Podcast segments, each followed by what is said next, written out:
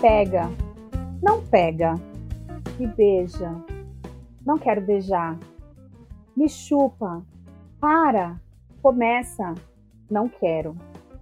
É assim. A sexualidade de todos os seres humanos deveriam ser tratados dessa forma natural. Uma hora você quer, outra hora você não quer. Entender que diversos fatores podem interferir na sua sexualidade.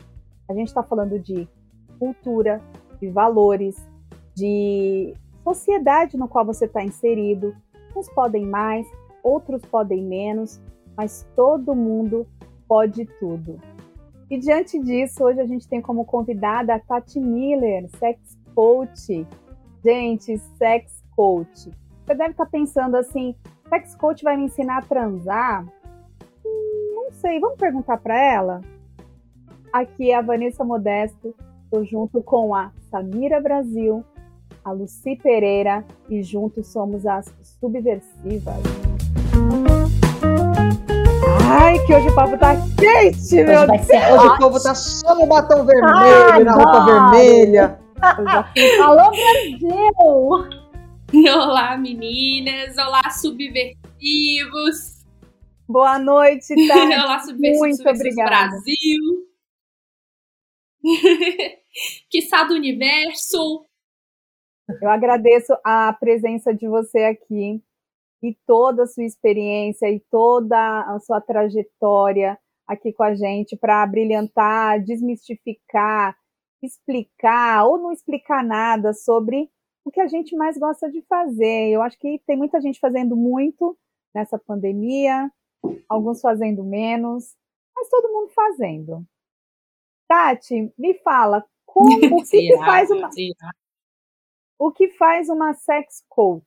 Então, boa noite, gente, para todo mundo. Estou muito feliz de estar aqui. Obrigada pelo convite. E uma sex coach, eu vi você falando e realmente deve ser muito engraçado. Essa é uma pergunta que eu escuto bastante.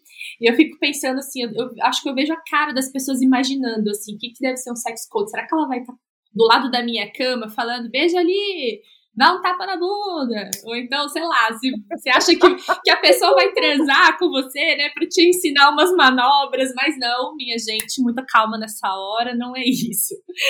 O coach em inglês é treinador, né, mas eu prefiro ver é, essa profissão, que é uma profissão nova, gera muita dúvida mesmo, mas como um guia né? A gente vai, a gente tem esse método de coach, né? A gente faz um monte de perguntas para as pessoas. E o que eu quero, o meu, o meu objetivo específico, é, Tatiana Miller, é de guiar as pessoas por uma viagem interna, por um autoconhecimento, porque eu acho que é isso que faz a diferença na sexualidade, sabe, gente? Porque não tem receita, né? Foi o que você falou, pode tudo. A gente só tem duas regras quando a gente fala de sexualidade, que é ser consensual e ser seguro. Fora isso, né, tudo pode.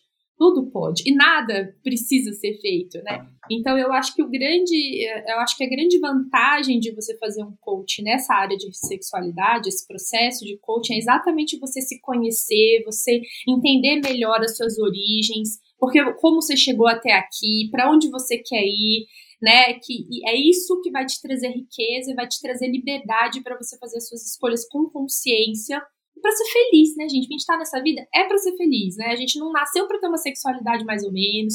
Chega de tabu, tabu já deu. Né? Vamos viver uma sexualidade extraordinária, incrível, que é isso que todo mundo merece. É isso que faz a diferença na vida das pessoas. E aí, Samira? Você entendeu? É tranquilo para você? A gente está entendendo. Acha? Estou entendendo aqui, né? Aí tem tantas dúvidas, tantas perguntas, tantas curiosidades. Então, aqui para isso hoje. Bora! É muito bom, né? Eu, eu, quando descobri que a gente iria conversar com você, até fui pesquisar, porque eu também fiquei com essa dúvida. Falei, meu Deus, o que será, né? Treinadora? Eu, o que, que, será que vai acontecer? E, Isso quer ser uma chicotada na sua bunda? É, como assim, né? Ou não, ou vai ensinar a dar chicotada na bunda de alguém também, né? Pode ser, tudo pode. E é muito interessante quando a gente escuta um termo e quando a gente se aprofunda no tema, né? É, é muito, é muito legal. Eu acho que é a dúvida de muita gente essa questão do sexo, a Vanessa até falou, acho que agora na pandemia está fazendo, muita gente está fazendo, também tem essa pergunta, será realmente? Porque a pandemia também trouxe essa, essa questão Sei de não. muito tempo juntos, né? E aí, será que isso não afastou ainda um pouco mais? Então, tenho várias dúvidas aqui, Tati. Tati, é, conforme, assim, eu, eu, não sei, como que você faz? Você faz uns atendimentos, é, porque, assim, a minha dúvida é, o pessoal realmente sofreu com a pandemia? Porque é muito louco, muita gente reclamando do excesso de convivência e, ao mesmo tempo, muitas gravidezes. E aí eu, né, eu, o que, que você tem sentido das pessoas que você acompanha? Aumentou a demanda pelo seu trabalho como sex coach ou não? É, geralmente você já está tratando ou cuidando ou, enfim, atendendo as mesmas pessoas que antes? Como que, como que ficou? Olha, eu acho que a pandemia, ela na verdade, ela só foi uma grande lente de aumento para tudo, sabe? Se o casal já tinha problema, a pandemia aumentou e deixou aquilo muito claro, muito visível. Quando, ou o contrário, se ele tinha um relacionamento bom, foi ótimo estar confinado do lado daquela pessoa. Embora muita convivência sempre gera, né? Tem mais probabilidade de ter um pouquinho mais de atrito, mas eu acho que a pandemia ela não criou nada, sabe? Ela só foi uma lente de aumento para ficar mais claro para as pessoas como é que estava a relação, tanto com o parceiro, quanto com ela mesma, quanto com família, quanto com trabalho, né? Então, a, a linha que eu sigo de coaching é uma linha mais comportamental.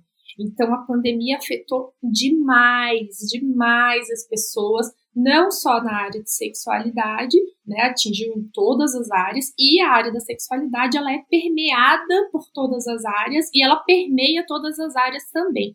Então, não tem como não afetar. Afetou, ou as pessoas começaram a fazer um pouquinho mais, ou a grande maioria eu acho que fez um pouco menos. O número de divórcio aumentou muito, né, durante a pandemia.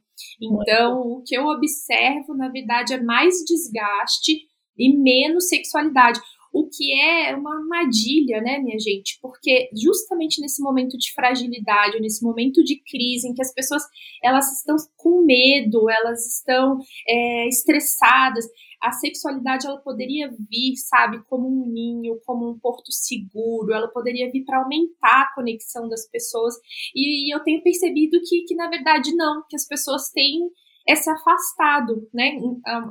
Aumentou, diminuiu a distância física, mas aumentou, aumentou muito a distância dos corações, sabe? A conexão entre as pessoas. Ela foi enfraquecendo, infelizmente, viu? Mas, mas será que não é por causa da ansiedade, Tati? uma questão aí psicológica? Porque por causa de tudo. Uma, uma questão assim, né, da, da pandemia, então, ah, tá, como que eu vou pensar em sexo, sendo que eu tô pensando como ganhar o pão, né? Tipo, colocar dinheiro dentro de casa. É, se bem que eu não sei se para homem muda muito esse desejo sexual, né? Porque eu sei a questão. Falar por mim, é, eu vejo que a mulher no mulher aqui em casa tem uma, uma diferença da necessidade sexual, diferente do homem. Eu não sei na casa de todo mundo, não sei se é assim na, casa de todo mundo. Mas aqui eu vejo que é maior o desejo do homem do que da mulher. Isso é normal. É, na verdade, essa questão não é uma questão biológica, essa diferença. Você não tem uma diferença você não tem biologicamente, fisiologicamente explicado que um homem vai ter mais desejo sexual do que uma mulher. O que acontece é que a gente é muito reprimida, né, gente? Essa é a verdade. O patriarcado, há 5 mil anos, trouxe isso pra gente, uma opressão. A gente é tratada como posse, né? Há muito tempo, graças a Deus, a gente está começando a se livrar disso. Mas uma das coisas que o homem fez para poder dominar a mulher foi exatamente esse controle da sexualidade, do desejo, da libido, tanto que até hoje na África ainda tem aquelas cirurgias terríveis, né, de extirpação de clitóris para que a mulher não sinta prazer, enfim. É, então, é, o que, que aconteceu? Com o advento da pílula anticoncepcional, onde a gente pôde controlar a questão da natalidade, aí a gente começou a ficar um pouco mais livre para sentir né, para transar, para a gente viver essa sexualidade com um pouco mais de plenitude. Mas a gente ainda está numa fase de transição, né? Então a gente vê sim, normalmente homens tendo mais desejo sexual do que as mulheres, mas é uma questão meramente cultural.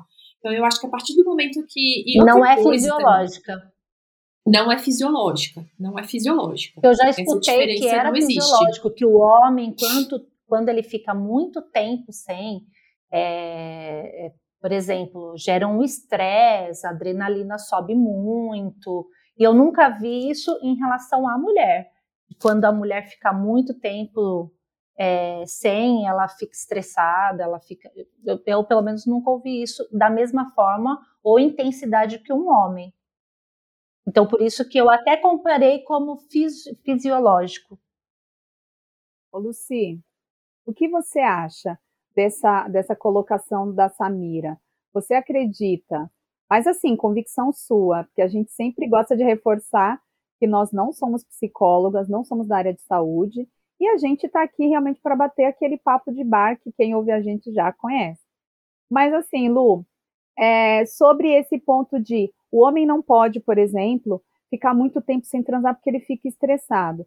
Você acredita que seja é, por conta mesmo do tempo? Você acha que pode ser um apoio do patriarcado, porque também tem sim esse peso? O que, que você acha, Lu?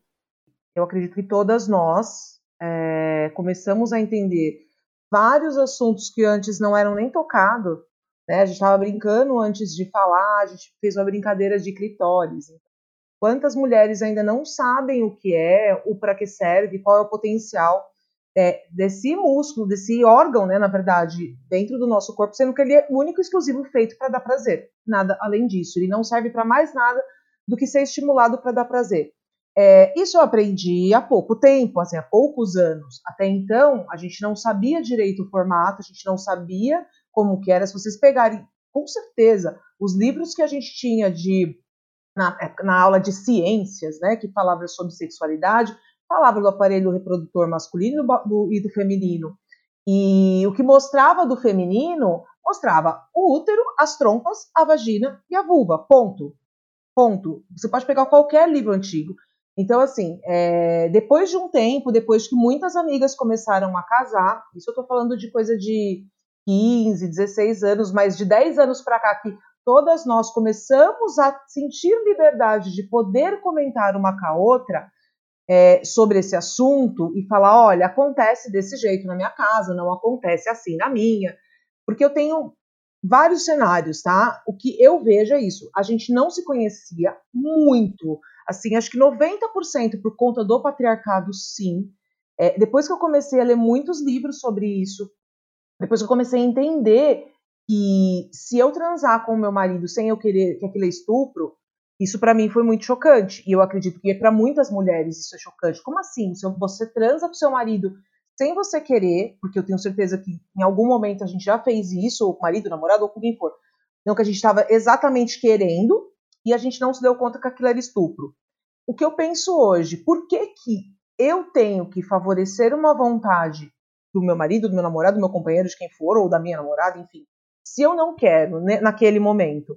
É, hoje eu entendo isso como uma agressão para mim. Porque se eu me sentia mal numa situação dessa, tem alguma coisa errada. Mas era feito porque você fala assim, ah, se você não fizer, você vai perder a pessoa.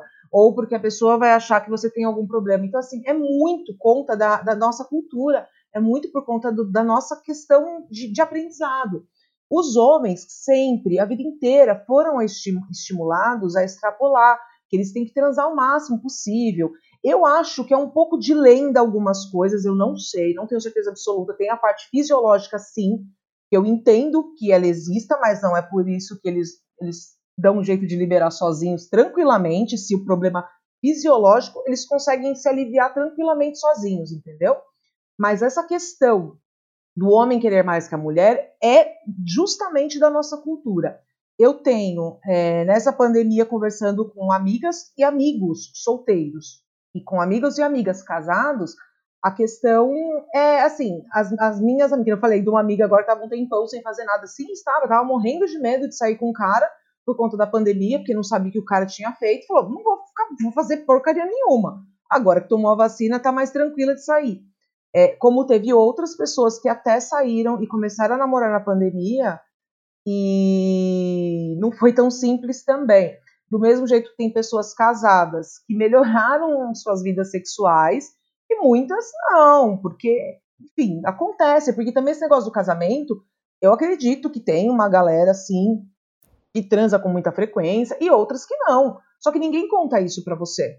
Ninguém conta isso antes de você casar. Não, e, Olha, não é. E é como se é fosse um assim. pecado isso, né? Porque quando você Exato. fala, ah, eu não, não transo muito, as pessoas te olham com uma cara como se de repente ela também não fizesse isso, sabe? É, aquela, é, aquela, é aquele julgamento que todo mundo aponta o dedo para a cara do outro, mas nunca se coloca o dedo na mesma cara. Então você fala assim, ah, eu não, eu tô cansada, eu quero, eu prefiro dormir, eu prefiro num final de semana. Nossa, você fica uma semana sem transar? Como é isso? Sabe? Como se você fosse um ET. E aí você fala, cara, ok, para mim é tranquilo, mas não, você não pode, você tem que transar 50 vezes na semana para você ser alguém normal. Acho isso um absurdo, assim. Acho que cada um tem que entender a sua necessidade juntamente com o seu parceiro. Aquilo que é para você é bom, para o outro também é bom que bom, vamos unir os dois para ser bom para os dois. Porque a individualidade acaba dando o, o tal do divórcio, etc, etc. Ai, gente, olha, eu tenho que comentar sobre isso muitas coisas. Primeiro, Primeiro, a gente tem que ter muita, muito cuidado com essa conversa de bar, com essa conversa de comadre, porque as pessoas uhum. mentem muito, muito sobre essa questão da sexualidade. Yes. Muito! É impressionante. Ou porque elas querem se exibir, ou por uma questão de insegurança, ou por tudo isso junto, mas as pessoas mentem demais, sabe? Então você vê assim, numa conversa, é natural a mulher falar assim: ah, mas você não transa toda semana? Ah, não, porque eu gosto tantas vezes, não sei o quê. Aí você vai olhar a estatística do Brasil, 75% das mulheres não gozam, a conta não fecha, sabe? Não existe. Então a gente tem que ter muito cuidado, a gente não pode ficar se comparando, sabe? Não tem receita. Isso é uma coisa que eu falo muito do coach, não tem receita. Eu não tô aqui para te dar uma receita, não tô aqui para falar para você quantas vezes você tem que transar no mês que é o ideal. Não tem o ideal, não existe isso, sabe? Agora, compatibilizar esses dois desejos do marido e da esposa, do, dos parceiros, né? A gente fala muito aqui em, em relações heteronormativas, né? Mas de parceiros, compatibilizar, compatibilizar dois, três, quatro desejos, eu não sei quem está participando da relação, é complicado. E é por isso que a gente precisa ter muita conversa. Diga, amor. Ô, Tati, mas o que foi libertador para mim, que é só para finalizar o raciocínio, foi quando as minhas amigas começaram a falar a verdade, então, amigas mesmo, tá? Aquelas mais próximas, que a gente em algum momento ou de estresse no casamento, ou até mesmo para poder trocar ideia, não é nem o estresse em si, mas para trocar ideia e falar assim: não, eu não transo toda hora. Sim, eu quero transar toda hora, porque tem, eu tenho amigas que ficam enlouquecidas e tem hora que fala assim: Bel, eu vou matar meu marido porque eu quero toda hora e ele não quer. Existem mulheres assim. E eu aprendo muito com, com, essa, com, com essas pessoas. Então, tá vendo? Aprendo muito. Não sou dessas pessoas assim, mas. E tudo bem também, né, Lu? Tudo e bem, tudo bem esses tipos de mulher, né? Quando eu me libertei foi quando eu falei, gente, mas eu não sou assim. Calma lá, para mim é diferente. E aí, quando eu pude entender que é o que a Tati falou, a galera mente. E a galera muito, mente muito. E vou falar mais. Homem mente o quíntuplo que a gente. Normal. O quíntuplo que a gente.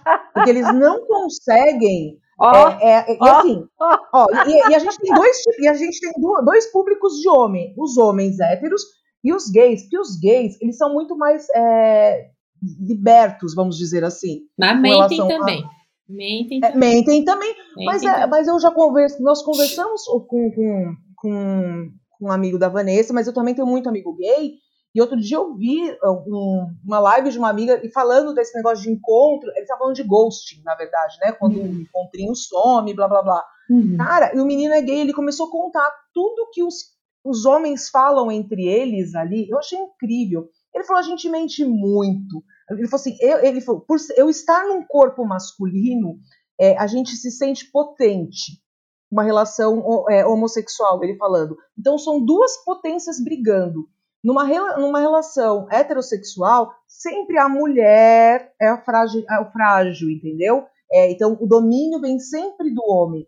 Então, a partir do momento que eu entendi que isso tudo é, em boa parte, balela, que a galera mente demais, que as pessoas extrapolam é, o bom senso, então eu fico muito tranquila, eu fico bem tranquila de, de me posicionar e de saber que é tudo blá blá blá, porque só quando você tá numa relação, independente se ela é duradoura ou de um momento, só você vai saber. A questão maior é o patriarcado, infelizmente, ainda influencia nós e muitas mulheres e estamos no caminho para fazer com que isso é. acabe ou reduza. E é ruim para o homem também, sabe? É ruim pro homem, pro homem também. O machismo, ele é muito tóxico pro homem também. Então o homem Demais. tem essa coisa, essa obrigação de sempre ter que querer, de sempre ter que, sabe, de não brochar, de, sabe, de segurar, porque seja colar rápido também é, tem uma, uma, uma perda de status como homem, como macho, que eles foram criados para ser. Então tudo isso também oprime demais o homem. A gente às vezes tem essa impressão de que o homem é muito livre nessa parte de sexualidade mas ele também está muito oprimido. Então, assim, é, eu acho que o que está faltando é conversa, sabe? É conversa franca, é informação, que é o que a gente está fazendo aqui, mas é uma conversa franca entre, entre parceiros, sabe? E outra coisa também, né? A gente vive nessa ditadura do sexo, ditadura do orgasmo. Cara, né? Tudo bem não querer, tudo bem você transar e não gozar, também tá tudo certo. Se for prazeroso, sabe? Se for um momento bom, se for um momento que tem conexão, o orgasmo, ele, ele assim, a gente não tá numa corrida assim com linha de chegada, Uma sabe? É isso que eu né? vejo. Pois é, e às vezes nem precisa, sabe? Às vezes não precisa para ser gostoso, não precisa chegar ao orgasmo para ter conexão, para ter um momento bom entre os dois. Então, assim, às vezes as pessoas entram numa neura, sabe? Fala assim, nossa, mas eu tenho que gozar em todas as relações. Cara, não necessariamente. O que você tem é que ser feliz, o que você tem é que sentir prazer, o que você tem é que se sentir amado, o que você tem, sabe, é que ter uma conexão. E isso eu falo mesmo para sexo casual, para quem tá solteiro e tal, sabe? Porque eu acho que não é porque é sexo casual que não pode ter respeito, não pode ter uma conexão. É uma conexão que não vai durar, mas pode ter conexão ali no momento, Sim. sabe? E eu acho que é essencial para você ter algo de qualidade, de você ter uma experiência incrível, sabe? E às vezes as pessoas ficam muito bitoladas nessa ditadura, assim, tem gente que não sente desejo. Agora, por outro lado, eu também queria falar que a gente não precisa também, só porque a gente está numa situação, porque a gente quer muito, porque a gente não quer nada, a gente também precisa se resignar nessa situação. Você uhum. pode melhorar, sabe? Não é porque você tá feliz e satisfeita com o desejo que você tem que você não possa melhorar, que você não possa, sabe, criar gatilhos, você ter planejamento com seu parceiro para criar um momento ali de intimidade, porque às vezes a gente pensa também que esse desejo, ele tem que ser espontâneo, quando na verdade não. Quando na verdade, pelo menos assim, as pessoas que eu oriento e eu tenho um feedback maravilhoso, ótimo assim, eu marco o dia. Eu marco o dia para as pessoas transarem. Eu marco o dia para as pessoas terem um momento de conexão. Se quiser fazer depois disso, outros dias, não tem problema. Mas assim, você marcar um dia, você ter um, planejamento para isso é tão bacana, porque nesse dia, o que, que eu oriento? A pessoa já tomar um banho diferente, sabe? Mais consciente, tocando na própria pele, se sentindo, colocar uma playlist mais sexy para ouvir o dia inteiro. Sabe? Por que, que a gente tem essa impressão de que os homens sentem mais desejo? Porque eles pensam em sexo mais vezes. Então é natural aquele assunto, aquele desejo vir de forma mais natural. Então, principalmente para as mulheres, esse dia planejado para você namorar, para você ter esse momento íntimo com seu parceiro, com a sua parceira, ele é essencial porque você se prepara desde o começo do dia sabe? Com esse banho, com essa playlist, uma lingerie sexy, você coloca, cara, você não vai transar de dia, você vai pro trabalho, mas não importa, você estando com uma lingerie mais sexy, você se sentindo sexy, aquilo já vai te empoderando, já vai ficando na tua cabeça. Você manda uma mensagem, sabe? Ou recebe uma mensagem, ou lê um conto erótico, ou vê uma foto, o que que, sabe? O que te, o, o que te inflama, né? Digamos assim, o que te incendeia. Você vai buscando isso, porque quando chega a noite que você encontra com a tua parceria, você já tá com outra cabeça, você já tá pensando, você já tá entende? Então o desejo, ele nem sempre ele precisa ser espontâneo, ele pode ser criado, sabe? Então, se você quiser, e se o seu parceiro quiser, o, o que eu tô falando só é que ninguém precisa é, se resignar, sabe? Ninguém precisa falar assim, ah, o que eu tenho já tá bom, então vamos levando a vida, não, sabe? A gente pode ter uma vida sexual incrível, a gente pode ter algo assim extraordinário, a gente não precisa se contentar com, ah, ok, tá bom assim, porque isso muda a vida. Eu, o que eu vejo, assim, sabe, das pessoas que orientam, é que quando elas estão bem resolvidas com a sexualidade, quando elas entram nesse outro patamar, é, a vida delas vai mudando. Então eu vejo gente que consegue promoção no emprego, sabe? Que consegue é, ir melhorando em outras áreas da vida, porque permeia tudo. Quando você tem uma sexualidade bacana, você tá mais de bom humor, você tem mais foco, você tem mais é, autoconfiança para interagir com, com, qualquer situação. Você tá mais tranquilo, né? Essa coisa de estar tá estressado, de não transar, acontece com homem e com mulher. Só que, né, cada um vai canalizando isso por um lado, nem sempre consegue identificar o quanto que isso vai minando a vida. Mas você pode ver, gente, tem, tem sempre aquela pessoa no trabalho que é fofoqueira, que quer passar a perna dos outros. Não tá transando, gente. Está transando, tá transando mal. quem, quem gosta, quem transa, quem tem uma sexualidade bem resolvida, boa, sabe? E, e, ter uma sexualidade bem resolvida também não é transar e gozar o tempo todo. Pode ser uma sexualidade bem resolvida sendo assexual e não tendo desejo e não tendo transa. Pode ser, mas quando a pessoa tá bem resolvida, tá feliz ali naquela área, cara, ela floresce, ela desabrocha, sabe? E ela não tem tempo para ficar prejudicando a vida do outro, ela não tem tempo para picuinha, sabe? Ela quer, ela tá pensando em outras coisas, ela tem outro foco. Então eu acho, sinceramente, que sexualidade é vida. É vida. É, consegue melhorar a qualidade de vida da pessoa, do ambiente que ela frequenta e da parceria, então, aí nem se fala, porque a conexão aumenta muito. Gente, eu falo é. muito, pode falar favor. Não, não pode continuar, estamos aqui adorando. É, tá mas assim, ó, Ô, Tati, uma das coisas que, que você falou eu acho muito bacana. Eu sou uma pessoa muito sinestésica. Entendeu? Assim, eu tive várias fases na minha vida, várias, não tantas assim. Eu não tive, eu não tive parceiros e tal. Então, eu não, não digo muitas fases. Acho que tem muito a ver com a questão da juventude e, e, e do conhecimento, né, e da, da experiência e tal. Mas eu me descobri, me assumo como sinestésica, que é uma pessoa que precisa de fatores durante o dia, durante um período, para que eu me, me excite loucamente. Então, assim, e me excite por qualquer coisa, nem que seja para uma conchinha, como para um negócio muito elaborado. Então, assim, Depende, eu depende do, dos cheiros, do gosto, do olhar, do tom, como falou, como se aconteceu alguma coisa no trabalho ou não, da pegada. E, e, e, assim, eu já tive uma fase muito, muito de, bom, eu, ok, é, quero, vou fazer, independente de qualquer coisa. É, eu já tive a fase de contar. Peraí, já faz quantos dias? E agora vou ter que fazer hoje, porque eu tenho que fazer hoje né?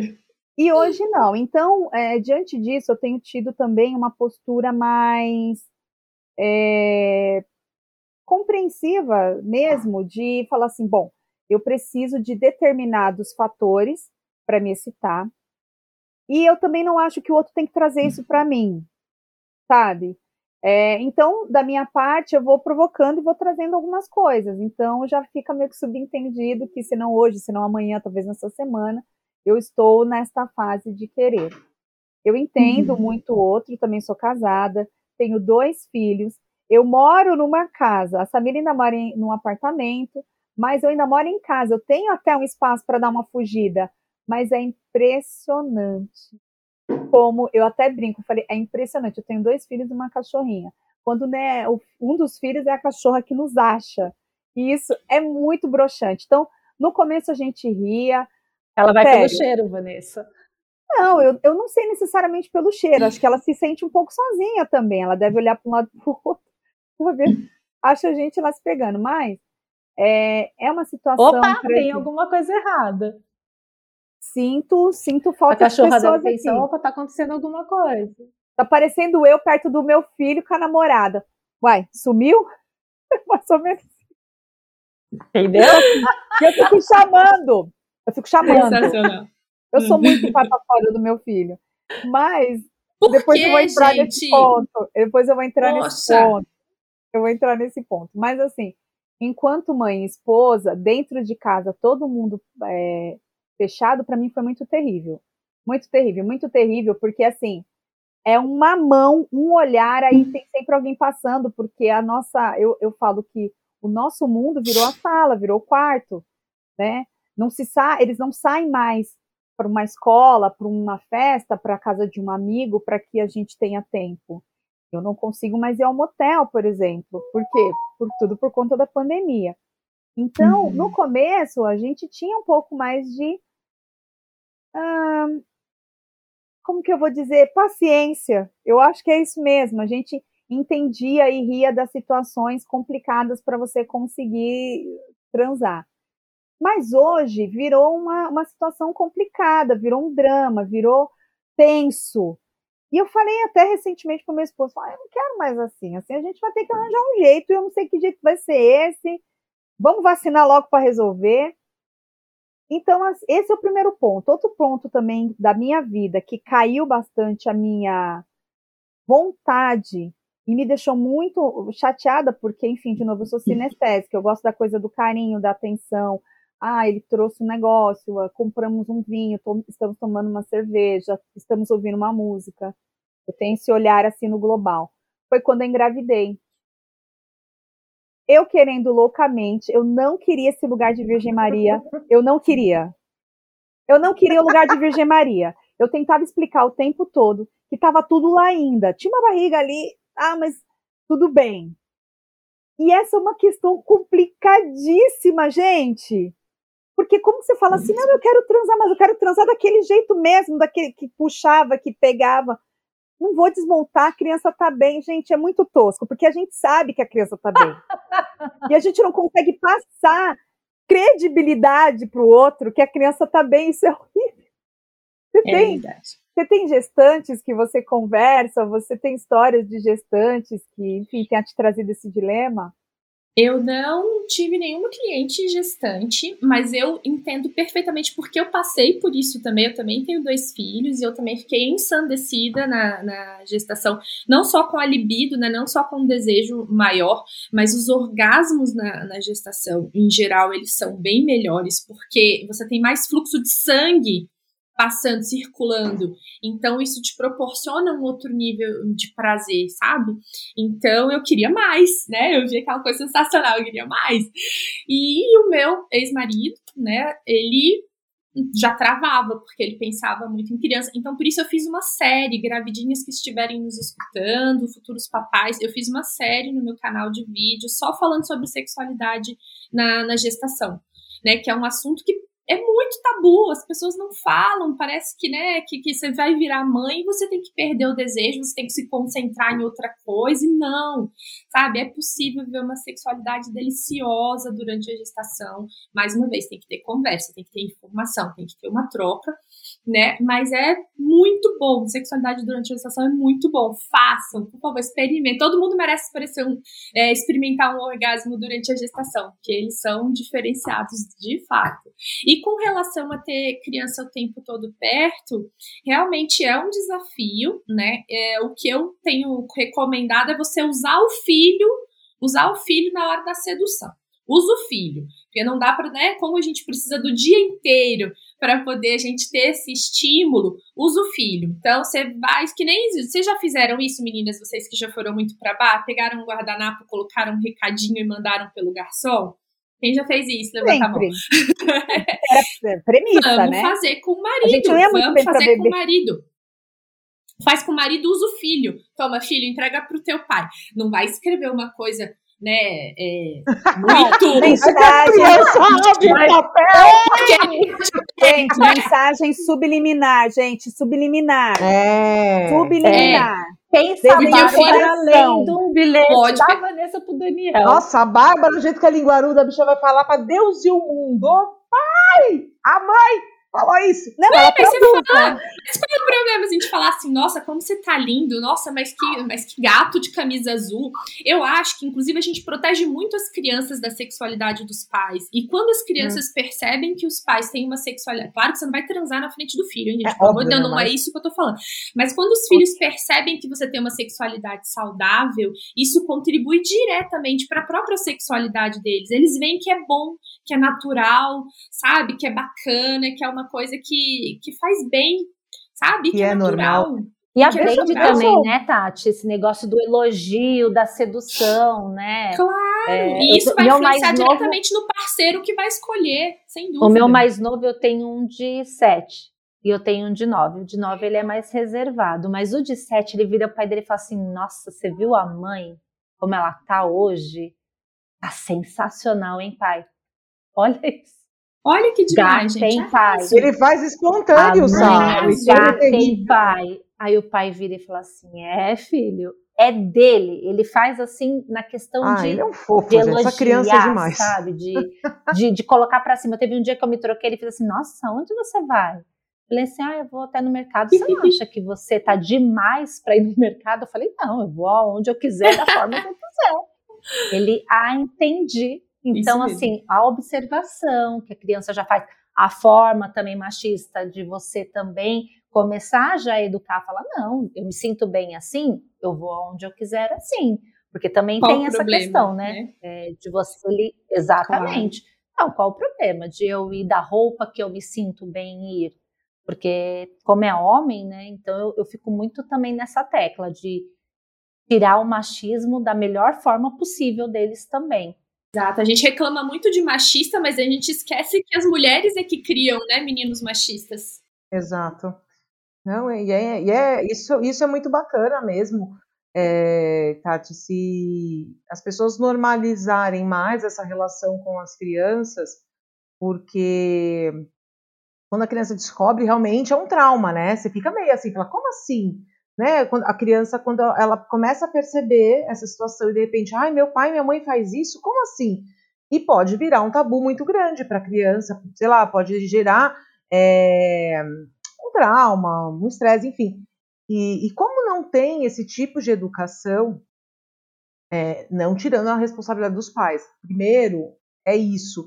É o filho vendo como o pai trata a mãe, como a mãe trata o pai, é, essa conversa, né?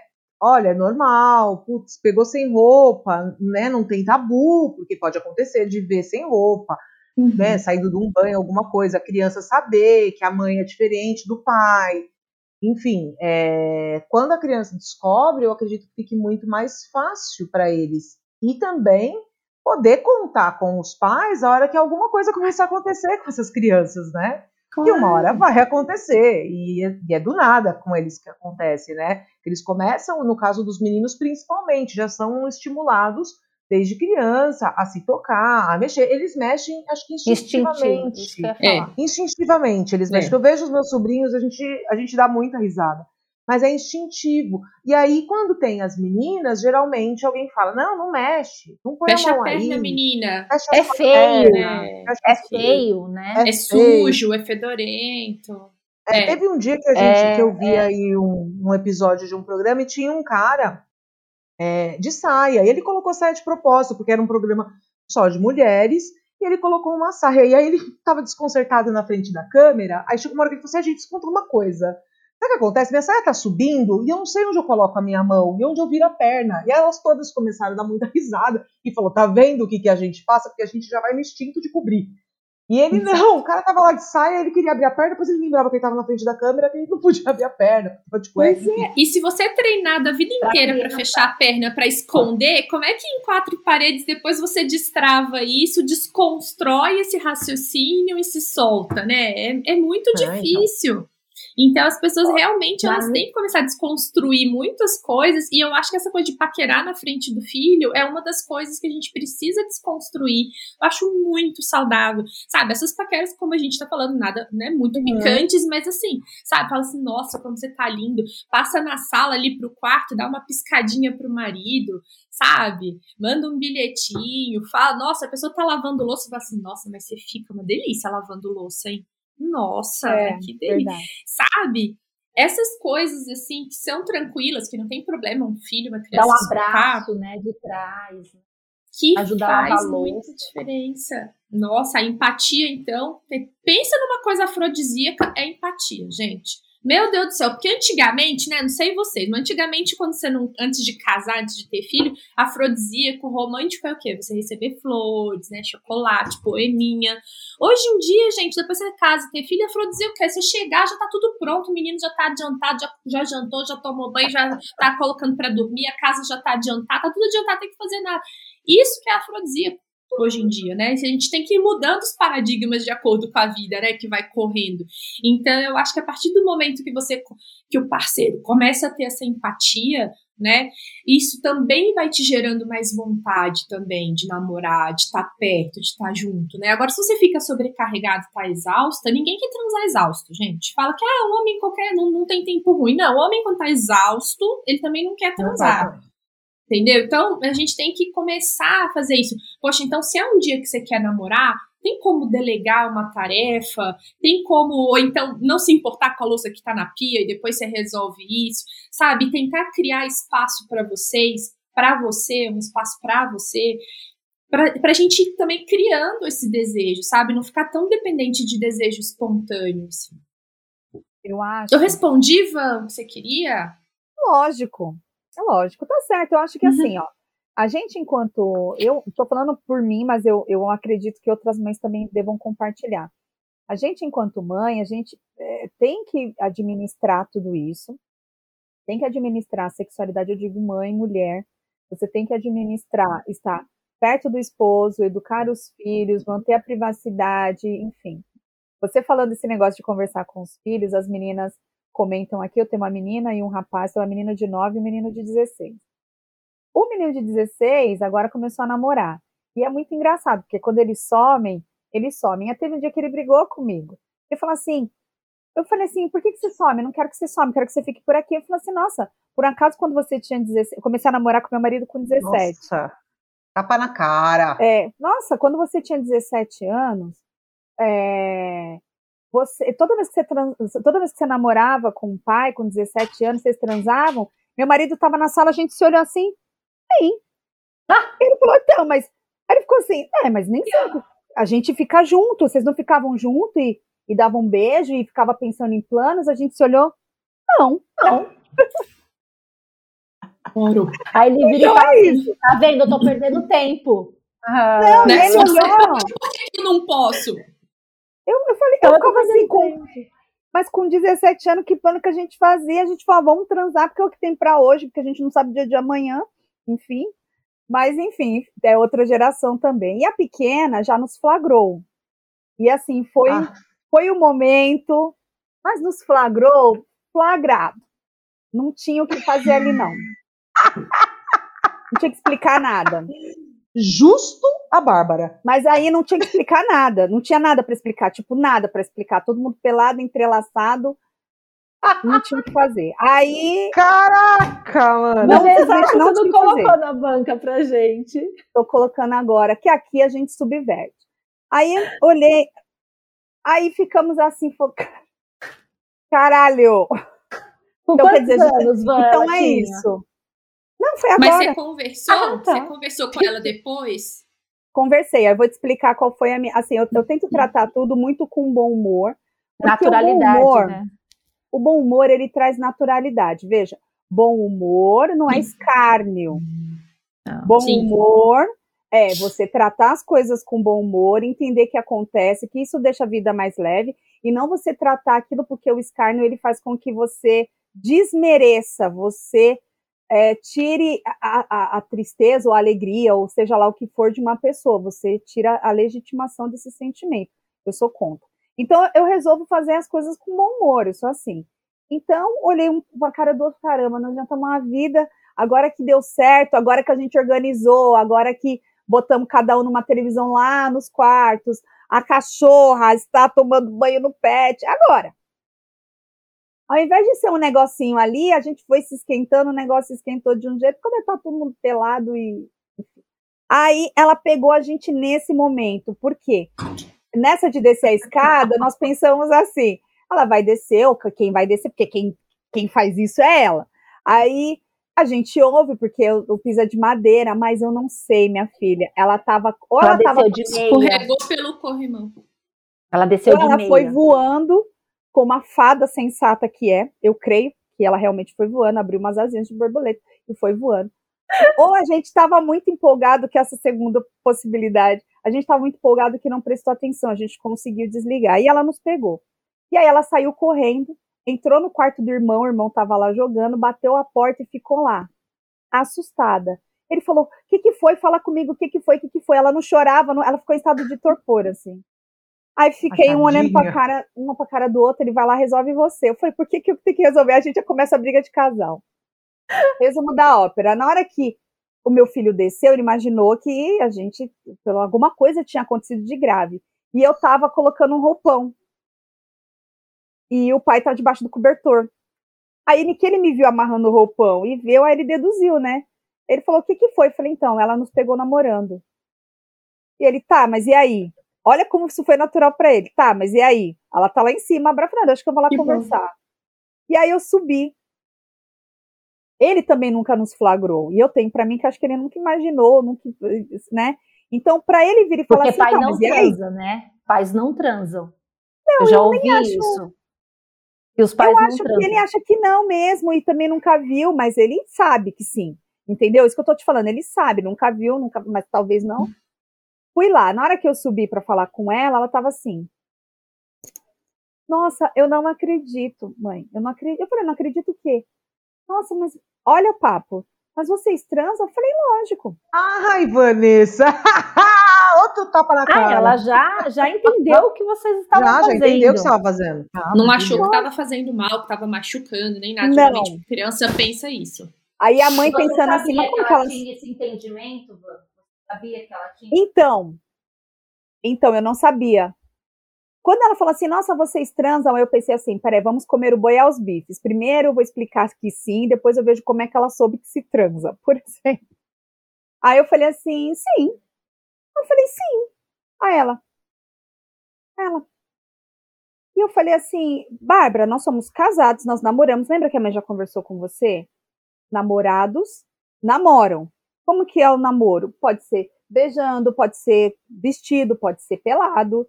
Normal, seu pai é meu namorado, eu vou namorar com ele. E namorados transam. Aí ela. E aquele silêncio. Aí ela continuou pensando. Nossa, mas vocês não poderiam ter feito isso no quarto? Vocês estavam lá no meio da sala. Aí a discussão virou. Eu falei, então, mas eu tava na sala porque você tava no meu quarto assistindo televisão.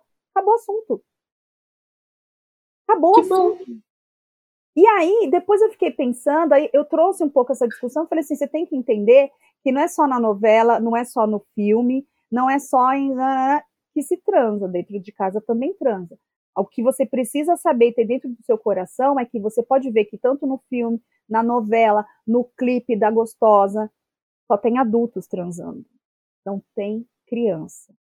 Então, eu tenho que deixar isso bem claro que crianças não transam, só adulto. Então, criança não transa com criança, criança não transa com adulto. Ela falou: Ah, você já me falou de pedofilia. E eu falei: Pronto, já posso Caraca, morrer em de paz. novo! Posso morrer em paz. Não, a, a Bárbara, gente.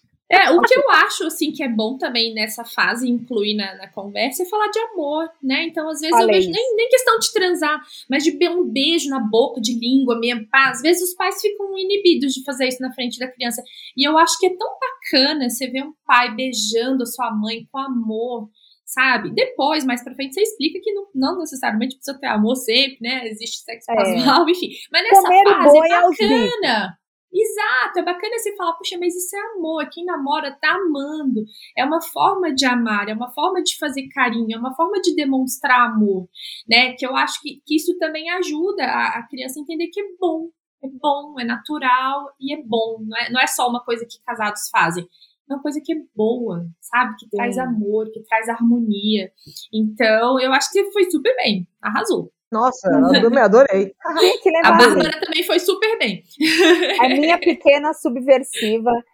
Todo episódio eu trago alguma coisa dela, porque ela me desafia o tempo todo. ela me desafia a ser natural, ela me desafia a ensiná-la, e eu imagino que essa geração traga muito isso, assim como os da Samira também, que é da mesma faixa etária, deve trazer. Deixa eu te perguntar, uhum. velho transa? Transa demais. Opa! É com, com, com Viagra, né, gente? Com Viagra ajudou muito. Ajudou muito. Mas eu acho que não só a questão do Viagra, eu acho que a questão mesmo da, da, da maior informação, né? As pessoas estarem falando mais sobre isso. E, e, a questão também que a gente tem que falar que transar não é só penetração, né? Então a pessoa não necessariamente precisa ter ereção para ter uma transa, né? Então tem muitos velhinhos, inclusive fiquei sabendo de um babado que em casa de repouso, asilo, que tem lá muitos velhinhos e velhinhas, ixi, que, tá, que é uma loucura lá. É. Uma loucura. Vamos pra lá, vamos pra lá, Menina, gente. Uma loucura lá, tá? Mas não é assim, mas é o que eu tô falando, nem sempre tem uma penetração. Mas tem um, sabe? Tem uma paquera, tem uma esfregação, tem um amasso, tem um, tem um negócio, porque é engraçado, né? Não sei se vocês sentem, sentem isso, mas assim, a gente vai amadurecendo, a cabeça, né? É, você vai ganhando experiência mas a cabeça às vezes não acompanha. Mas como assim? Já tenho 40, já tenho 50, né? Eu me sinto ainda com 20, né? Então você ainda tem essa, essa, essa energia, essa disposição, essa sexualidade, e muitas vezes só o seu corpo que ainda não tá acompanhando, né? Mas é o que eu tô falando, mesmo sem Viagra, mesmo sem isso, é possível você ter uma sexualidade bem bacana. Bem bacana. Inclusive, você, vê muito relato também de garoto de programa que atende pessoas mais idosas, né? Então tem uma demanda, e eu acho que essa demanda tende a crescer exatamente pela maior informação que a gente tem hoje disponibilizada, né? Em vários canais. Então as pessoas se sentem um pouco mais livres para desejar livres para né, para transar, livres para viver a vida com mais plenitude né? Porque às vezes não podia num casamento, né? Aí depois de separar, de ficar viúva, que começa. É, então tá tendo sim uma nova onda de sexualidade na terceira idade, sim, graças a Deus, né? Que bom, a pessoa ser feliz em algum momento. Tem uma dúvida perguntar. justamente sobre isso, Tati. É, pegando esse gancho que você falou, quando é, a pessoa casa, por que sempre falam que esfria? É porque vira rotina realmente? É, porque assim, tem muitas pessoas que falam, nossa, quando solteira, né? Não vejo a hora de, de estar com a pessoa, e aí vai todo final de semana para um motel, nananana. e aí de repente casou. Nossa, conversava com algumas amigas casadas que falava que depois que casa você tem preguiça, você não quer, você não, está afim de fazer. É, tá relacionado mesmo a, a casamento? Tá relacionado, não exatamente a casamento, mas tá relacionado à segurança. O que, que acontece? O ser humano, a gente tem, todo mundo, homem e mulher, a gente tem muita necessidade de segurança e a gente tem aquela necessidade do friozinho na barriga. Entendeu? Então, a, a, gente tem que equilibrar essas duas coisas muito bem. Então, quando você entra num casamento ou num relacionamento, mesmo num namoro muito longo, você percebe esse movimento, né? Ou essa ausência de movimento. mas você percebe, assim, essa esfriada. Então, mas é por isso, a pessoa, ela tá muito segura, sabe? E aquilo, sabe, sabe controle remoto? Controle remoto, controle remoto você só procura quando você não tá vendo, não é? Porque se ele tá ali do seu lado, você tá vendo o controle, você não procura tá na mão, né? Você só procura o que você não vê, você só procura o que não tá à disposição. Então, por isso que é bacana, mesmo casado, mesmo estando num relacionamento muito estável, você ter uma distância. E isso foi uma coisa que a pandemia colocou todo mundo junto, é, acabou dificultando um pouco essa distância, que é bacana para sedução, o mistério é bacana para sedução, para desejo, para libido. Então, assim, é possível você tentar criar esse espaço, mesmo estando confinado na mesma casa, mesmo num apartamento pequeno. Mas é, é isso que a gente tem que ir buscando é, é, equilibrar esse friozinho na barriga com essa segurança. Porque quando a gente está muito em um e muito em outro, aí desequilibra o polo, sabe? Aí a gente vai ou a gente perde tesão, ou a gente sente muito tesão, não consegue realizar, mas aí sente um vazio porque a gente não sente a conexão e a segurança que a gente gostaria. Então, os dois lados precisam ser equilibrados. Então, sei lá, é, se você está num apartamento de 30 metros quadrados nessa pandemia, confinado com seu parceiro, tenta ir para o quarto, fechar a porta, e mandar uma, uma mensagem picante pelo celular. E quando eu digo picante, é provocante, na verdade. Não necessariamente erótica, mas você fala assim, oi sumido. Sabe, brinca. A gente estava falando que o humor deixa tudo mais leve, e eu acho que o humor, ele é tão sexy, ele ajuda tanto, em, no, não só durante, né, assim, a relação, mas nessa preparação, sabe? Porque a gente tem uma ideia muito errada de preliminar, a gente acha que preliminar é sexo oral, é, gente, sexo oral já é sexo, tá? Não é preliminar, deixa eu deixar claro isso aqui, o nome já diz, né? Verdade. Então não é. Preliminar é isso, é uma piada, sabe? É uma cantada de porteiro. Sabe cantada de porteiro? O marido entra no quarto e você fala: Nossa, suspende a frita que o filé chegou, sabe? É uma coisa que não. Isso não dá desejo, você tem vontade de rir. Mas a partir do momento que você tem vontade de rir, que você traz essa leveza, esse humor, você já, Você já abre, é, você já abre o canal, você já não tá mais tão na defensiva sabe? Você começa a criar espaço para o desejo. Você não está criando o desejo, mas você cria o espaço que o desejo precisa, sabe?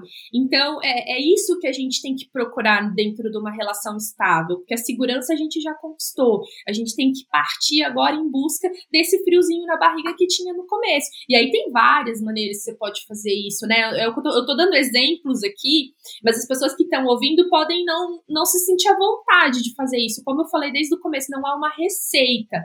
Você tem que descobrir o que, que, é, o que, que é bom para você, o que, que acontece com você, com seu parceiro, para você ir se relacionando e tendo essa, essa, essa, essa interação. Né, o que, que funciona na interação de vocês, o que, que deixa o outro mais leve, né, o que, que deixa o outro mais aberto, mais propenso, para você ir brincando com isso. Né? O que acontece às vezes é que no relacionamento estável, num casamento, poxa, você tem filho, você tem coisa do trabalho, você tem coisa da casa, é tanta coisa que você tem para gerenciar, e como você está numa sociedade, por mais que você não juntem as contas, não tenha um dinheiro só, tenha conta separada, está numa sociedade, né? É tanta coisa que você fala administrativamente com o seu sócio, né?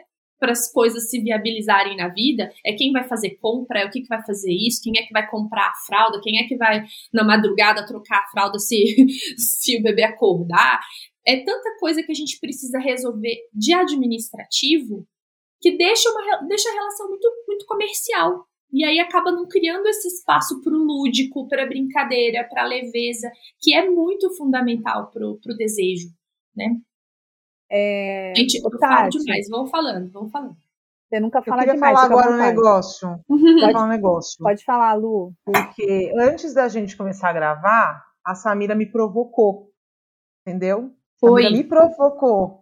Samira, põe o óculos. que Eu vou te Danadinha. mostrar o que você pediu. E eu não tô te ouvindo. Põe o óculos agora. Meu Samira. Deus, ela vai dar o que Danadinha. você pediu. O que, que é isso? Vocês estão Vanessa, põe o óculos, põe o óculos. Uhul. Põe o óculos, senão vocês não vão enxergar.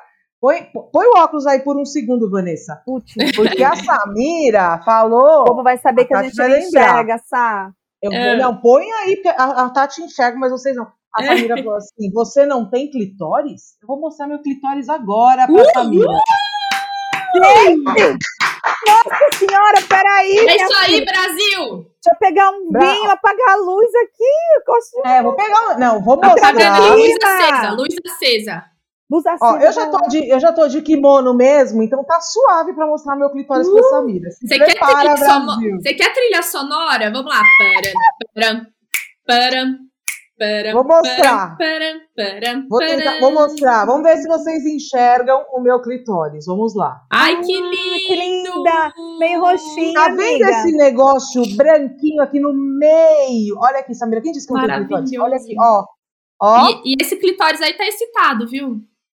Esse tá. Esse daqui tá bem avantajado, inclusive, porque tem uma vulva gigante. Esse papo Olha tá me aqui, deixando Samira. um pouco. Olha de perfil o clitóris, minha filha. Adoro. Menina, que coisa linda! Não, Tá eu vou falar. agora- né, amiga? Não, mas sem brincadeira. A gente começou a brincar, eu tô com essa orquídea aqui na minha mesa, eu olhei pra ela e fiz assim, mas é que parece. É mesmo. Tá Na vendo? Orquídea verdade, maravilhosa. as orquídeas Pediu, todas- tomou, pediu, tomou. Toma, Falando Toma, nisso, Samira. Maravilhoso. um chá de clitóris na sua cara. Agora, mas assim. Pega uma foto falando... dessa orquídea e manda durante o dia. Vou fala, mandar. nossa, eu tô assim. Olha aqui, ó. Isso eu tô é assim, ótimo. Ô, Luci, tem uma grande aqui também pra te mostrar depois, hein? Tô assim. eu fui até olhar a minha, tá grande também, hein? Gente, não, mas sem brincadeira. É, eu tava aqui, ela tá aqui na minha mesa, né? A hora que a gente começou a brincar, aí a gente tá falando, eu tô aqui, olhando essa orquídea. Ela tá até aqui, a minha também. E, Nossa, gente, se tá parar tá pra, essa parte que eu mostrei da orquídea, não sei se vocês todas sabem, mas essa parte que eu mostrei da orquídea é literalmente o aparelho reprodutor da planta. Sim. Uhum. E a capinha é muito parecida, gente. É muito é parecida muito. com o clitóris. E sabe, e sabe que a gente tá brincando com isso assim, mas isso é o que acontece na nossa vida real. Quanto mais a gente fala, quanto mais a gente pensa, mais a gente começa a ver isso em todo lugar. E tudo isso vai te estimulando durante o dia, criando espaço para esse desejo também. Aí que é uma coisa que os homens fazem naturalmente. Por isso que a gente Aí... acha que eles têm mais desejo. Do lado da orquídea, o que que tinha? Ah, meu Deus do céu! Aí sim, adorei. Tem uma flor, tem uma flor do Jorge Tadeu aqui também me olhando. Eu olhando para essa orquídea para flor do Jorge Tadeu aqui, eu falei, imagina que dá match. É, eu tenho, eu tenho para mim que é, é, é o papo que foi sugestivo. Você nunca olhou para essas flores como olhou hoje, querida? Não. Cara, não, eu tava aqui, ó. Juro por Deus, eu tô aqui. Vocês estão falando dessas duas plantas. Eu, Já tá, gente, ó. Não, eu tô aqui na minha cabeça, eu vou mostrar meu clitóris pra Samira, já, ó, pra largar de ser já, já muda o discurso, já vou mostrar o meu clitóris para o Marcelo. Gente, né? adoro. o negócio é assim. Não, e pensando na, na, fisiologia da planta mesmo, foi incrível, é o aparelho reprodutor, é, é literalmente aonde o, o, o, o polinizador pousa para pegar o pólenzinho que está escondido dentro da capinha e levar pra outra florzinha pra fazer outro filhinho. Como tudo é e não é lindo? Né? Amiga. É, lindo, cara. é muito legal. E é muito bonito. E por que, que a gente olha a nossa vulva e a gente acha feia, acha estranha, sabe? Acho, Gente, que bom começa que vocês. Vocês são a minoria. Vocês são a minoria. Tem gente que nem viu. Tem gente que nem sabe. Mas Tem gente que nunca nem viu pra achar bonito ou Mas, não. Mas, Tati, olha que coisa interessante. Não sei, uma ideia aí, né? É que eu amo plantas, eu mexo com planta também. E, mas de repente, uma pessoa que nunca viu, você pegar uma orquídea, principalmente uma espécie dessa, porque a, a caça tem, ela é mais fechadinha. É. Você uhum. tem que abrir mais a, a florzinha para você ver que essa daqui é escancarada. Essa flor é escancarada. Mas não é, é uma forma, de repente, até didática de mostrar. De abordar o assunto. De abordar, né? porque, é, gente, é parecido, o negócio é parecido, sim. É mesmo. E tem tudo a ver. É eu fiquei, essa planta foi a E a flor, né? Por ser frágil né? Por ter toda aquela coisa de perfume. Cara, essa beleza, planta aqui, né? essa planta é perfumadíssima. Beleza. E outra coisa também que a, que a gente aprende, que a gente não é suja, que a gente não precisa de perfume íntimo, que a gente não precisa de sabonete íntimo. É, que inclusive e, faz mal. Exato. É, os absorventes, os absorventes internos, absorventes normais, e todos eles, no fundo, acabam trazendo algum mal ou em questão de odor, ou em questão de doença, ou em questão de alergia, porque tem muita coisa química. E é uma coisa que eu nunca tinha reparado, porque eu tinha muito problema com relação à menstruação. Na verdade, eu odiava a minha menstruação, achava péssimo por mil motivos. Isso também faz parte, né, de toda uma sexualidade, você entender que é assim. Então, até agora, o cheiro, o meu cheiro, eu sinto de uma forma diferente, eu tenho um outro olhar.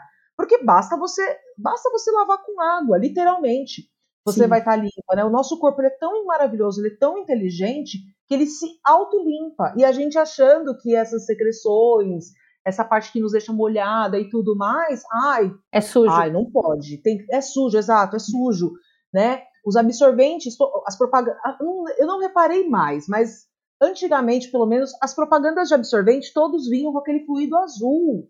Nosso sangue é sangue, gente, é vermelho. Por que, que aparece fluido azul? Porque o vermelho, lembrar a menstruação, choca. É, então, assim, é uma coisa básica que todas temos, que todas vamos passar, mas que também é tabu e também faz parte. Faz Porque no período, né, existe um período que, que, que, a nossa libido também aumenta por conta dos por nossos do hormônios. ciclo. Uhum. E outra coisa, vocês falaram aí no negócio da gravidez, a gravidez é um negócio bomba, e vocês não são as primeiras que falam. Várias pessoas já falando que a gravidez deixa enlouquecida porque é muito hormônio, é muita mudança. É, existe um estímulo interno externo que está ali fazendo você produzir mais hormônio e sentir mais vontade. E é uma coisa, às vezes, besta que a gente, é, né, durante um tempo pelo menos, eu achava que isso era feio, que isso era sujo, que isso era errado. Falar uma coisa que me, que, que me libertou também. Outro dia, é, um chefe meu virou para mim, eu estava meio TPM mesmo, lá, e estava preocupada porque eu senti que veio num momento que não era para vir, enfim. E de repente ele pega no meio do, do, do escritório e fala assim: O que, que você, você não tá bem? Eu falei: Não, tá tudo bem. Não, mas você não tá bem. Eu falei: Estou com um pouco de dor de cabeça. Não, não é isso, você não tá bem. Eu falei: Tô menstruada, porra. Vanessa, juro, Vanessa, esse homem queria abrir uma cratera e se enfiar debaixo da mesa. Na hora que eu falei, ele calou a boca. Eu falei assim, gente, eu tava na minha. O que, que esse ser humano tá perguntando? Eu tava desesperada pra ir no banheiro ver se tinha acontecido de vazar e toda essa preocupação que se tem. Aí o homem pergunta, eu falei assim, estou menstruada. Eu falei, estou menstruada, porra. Tipo, dando risada. Mas quando que você tem coragem de falar isso pra um cara? A gente. Tem... E a reação dele é como se fosse um palavrão, como se fosse uma coisa Exato. muito... Proibida de é, se falar. Vergonhosa de se falar, né? Quando é uma coisa. É por isso que eu tava falando daquela amiga do negócio da menstruação. Ela tava hum. desesperada. Eu peguei e só falei assim: leve camisinha para garantir. Aí ela, mas eu tô menstruada, então não vai rolar nada. Eu falei assim: leve camisinha para garantir, porque do jeito que você tá com esse fogo, minha filha, vai, vai com menstruação e tudo mais. Mas essas coisas, essas palavras, essas situações, tudo foi muito tabu. Hum. Então, e tem homem poder... que não se intimida, não, viu? Com menstruação. Eu já ouvi Sim, homens falando assim, que guerreiro que é guerreiro de verdade não se importa de sujar a espada. Boa, eu, eu olho. É, muito, é muita coisa, gente, que está relacionada à sexualidade, ao sexo, entendeu? Então, imagina, é, é muita coisa. É muita coisa. É eu assunto, olho hoje. É muito assunto. Eu olho hoje a minha menstruação com muito carinho. Eu achei legal a Lucy trazer isso, porque eu olho de minha menstruação com muito carinho. Eu faço bem a linha, é, que a gente brinca muito e, e, e fala, ó, então vamos, vamos, é, tô menstruada. Eu falei assim, mas você tá menstruada? Eu falei, mas não tem água nessa casa? Já tô pelada já, falando isso, já pelada já. Ah, mas não tem água nessa casa? Entendeu? Da mesma forma que, como às vezes, ah, poxa, eu quero, você não quer, faz assim, faz isso e tá tudo bem, né? Então, assim, hoje eu olho o nosso, eu, eu olho a menstruação com muito carinho, com muito cuidado. Estou menstruada ou não estou menstruada? É, eu trabalho hoje só com homens, eu sou a única mulher. E, e eu deixo isso muito natural, porque tem que ser natural, entendeu? A, apenas, não tenho muita explicação em relação a isso. Ah, olha, gente, hoje eu não estou muito bem, estou com uma cólica terrível.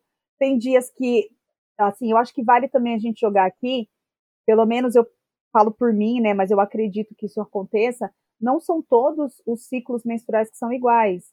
Na questão do fluxo, na questão do TPM. Não.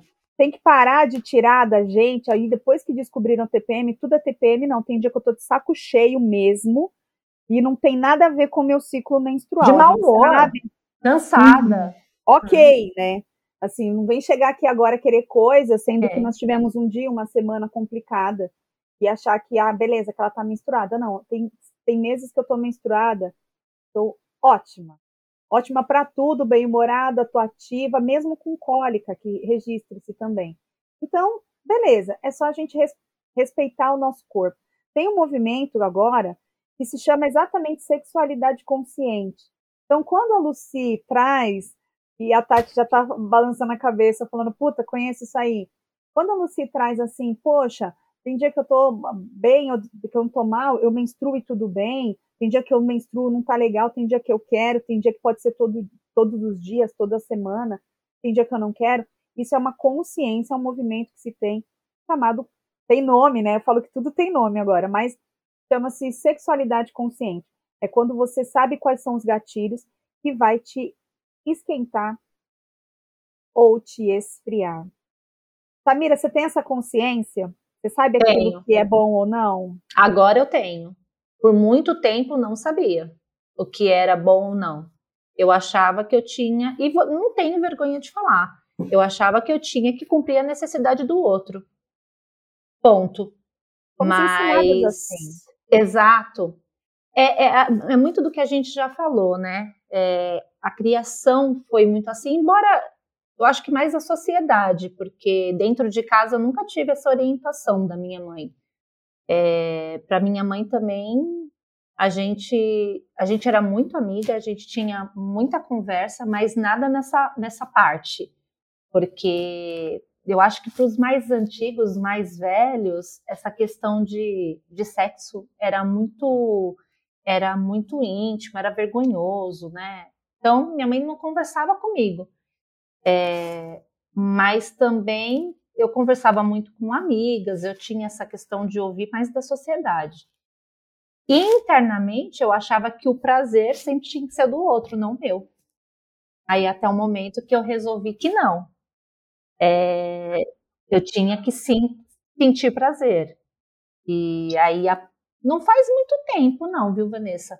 Quando a gente fala assim em se descobrir e descobrir, é, não é uma coisa, ah, e faz muito tempo, não. E eu acho que a maturidade também ajuda muito isso, né? Porque às vezes está estampado é, para gente e a gente não quer aceitar, a gente não quer enxergar para mudar. Então, eu confesso que hoje eu vejo de forma diferente. Olha, eu acho que a gente. É, sexualidade consciente é até um pleonasmo, sabe? Né? A sexualidade ela tem que ser consciente. Né? Você tem que entender o que, que você gosta, o que, que você não gosta. E aí, outra coisa subversiva que eu gostaria de falar, né, para já encaminhando para o encerramento só, era falando que assim, a gente é preciso a gente conhecer os nossos limites, mas a gente não deveria respeitar tanto assim os nossos limites, sabe, meninas? Porque às vezes a gente muda ao longo da vida. Então a gente às vezes tem limites que são temporários. Eu, por exemplo, quando eu estava amamentando, não podia tocar no meu seio, era um território proibido para mim, sabe? E antes eu adorava carícia no seio, tinha muito prazer com isso. Mas quando eu comecei a amamentar, eu não queria, doía, enfim, saía leite, eu achava broxante, eu não gostava. Então aquilo era um limite para mim. Um ano depois que eu parei de, de, amamentar, eu voltei a sentir vontade, a sentir desejo, a sentir prazer de carícia no seio. Então, assim, isso foi um, um bloqueio, um limite temporário. Mas às vezes um limite foi um limite para você a vida inteira. Talvez se você tentar um pouquinho, talvez você possa descobrir coisas diferentes entender que o seu limite não para ali. Às vezes a gente tem, né, eu, eu vejo muitas pessoas falando de respeitar o seu limite, mas às vezes você não tem ideia mais ou menos de como é o seu limite, porque esse era o seu limite há 10 anos atrás, hoje você é uma pessoa totalmente diferente, sabe? Então, assim, vamos respeitar o nosso limite sim, vamos conhecer o que, que a gente gosta, o que, que a gente não gosta, mas vamos tentar abrir a cabeça também para tentar coisas diferentes, para tentar um pouquinho, ter um diálogo aberto com o parceiro para falar: olha, eu tenho esse limite, quero ver se ele continua sendo um limite mesmo, mas se não der, ok, né? Vamos partir para um plano B, vamos nos divertir com outras coisas. Mas, sabe, tentar é, se subverter, né?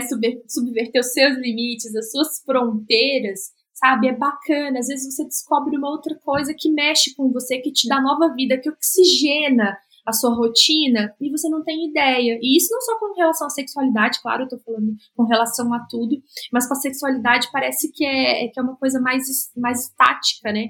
Então eu deixo aqui o convite para todo mundo que está ouvindo a gente para se questionar, para se subverter, para tentar é, saber quais são seus limites reais ou de hoje em dia da pessoa que você se tornou. Ô, Tati, só, só, antes de só de encerrar, que estava com uma pergunta na minha cabeça, a gente não nem organizou isso, mas eu tenho uma dúvida que estava lá desde o início. A questão do se tocar para a mulher né, a, a questão da descoberta do corpo dela. É muito importante a gente também tocar nesse assunto, porque também é um tabu, né, da mulher se conhecer, da mulher se permitir é, ela mesmo é, encontrar qual é o ponto de orgasmo dela, né, é. independente é. de ter um homem ou não. A gente tem muito quando a gente fala isso é, em conversas, muitas mulheres ainda talam assim os olhos e fala: como assim se tocar? Como assim se conhecer? Não, isso é estranho. E como você fala para o seu parceiro de algo que você gosta se você não se conhece? Então é muito importante essa questão. Eu acho que até um pouco respondendo a, a pergunta da Vanessa, Eu acho que a partir do momento que você se conhece, as coisas é, começam a acontecer de uma forma mais natural e mais, é, vamos se dizer, dentro daquilo que a Tati falou. Você entendeu os seus limites também. Então, ah, isso é gostoso, eu nunca tinha imaginado, eu nunca tinha permitido, mas é legal, ah, gostei. Ou não também, não gostei, eu acho que isso pode ficar para trás, que foi o que a Tati falou mesmo. Então, se descobrir, eu acho que é muito importante para a mulher. Eu acho tão essencial e eu acho que vai muito além disso, inclusive, porque eu acho que a gente tem uma mania de delegar as coisas para as outras pessoas, que é, que é responsabilidade nossa. O nosso prazer é nossa responsabilidade. Não me vem com esse negócio de parceiro ruim de cama. Não é, porque se você se conhecer, se você entender o que, que você gosta, o que, que você quer com aquela relação, e você expor isso para o parceiro, você tá com a faca e o queijo na mão. Se ele não quiser participar disso, que você já sabe que você gosta, você tá expondo, meu, então não transa, sabe? Então não, não insiste naquilo. Procura outra coisa, procura uma pessoa que tope explorar os seus pontos de prazer, explorar os, as suas necessidades da maneira como você quer, da maneira como você gostaria. Entendeu? Então, assim, a gente tem que parar de ficar delegando o nosso prazer na mão de outra pessoa. E quando você se toca, você conhece o seu prazer, conhece a sua anatomia, conhece os seus pontos. E aí, quando eu falo de se conhecer, não é nem só a questão da masturbação, mas de conhecer mesmo o seu desejo. O que, que te dá desejo? O que, que te dá tesão? Você sabe o que, que te dá tesão? Sabe?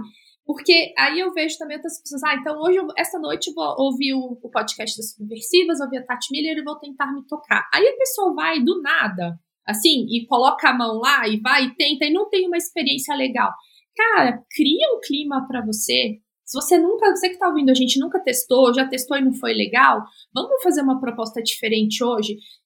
Vai para o seu quarto ou para sua casa onde não tem ninguém, sabe? Deixa uma meia luz, pega um vinho, coloca uma música gostosa, cria um clima para você. A gente tem uma mania de sempre ficar pensando nos outros, a lingerie que vai agradar o parceiro, uh, o, o, o uh, planejamento do ambiente que vai agradar o parceiro. Meu, faz para você. O que, que é que você gosta? O que, que é que te deixa num clima mais gostoso, mais intimista com você? E só depois daí você tenta se tocar, poxa, tenta ver um filme antes, ou tenta ler um conto erótico, eu tenho um ótimo, viu, gente? Inclusive tá na minha bio a venda. Esquenta contos eróticos para incendiar sua, sua imaginação.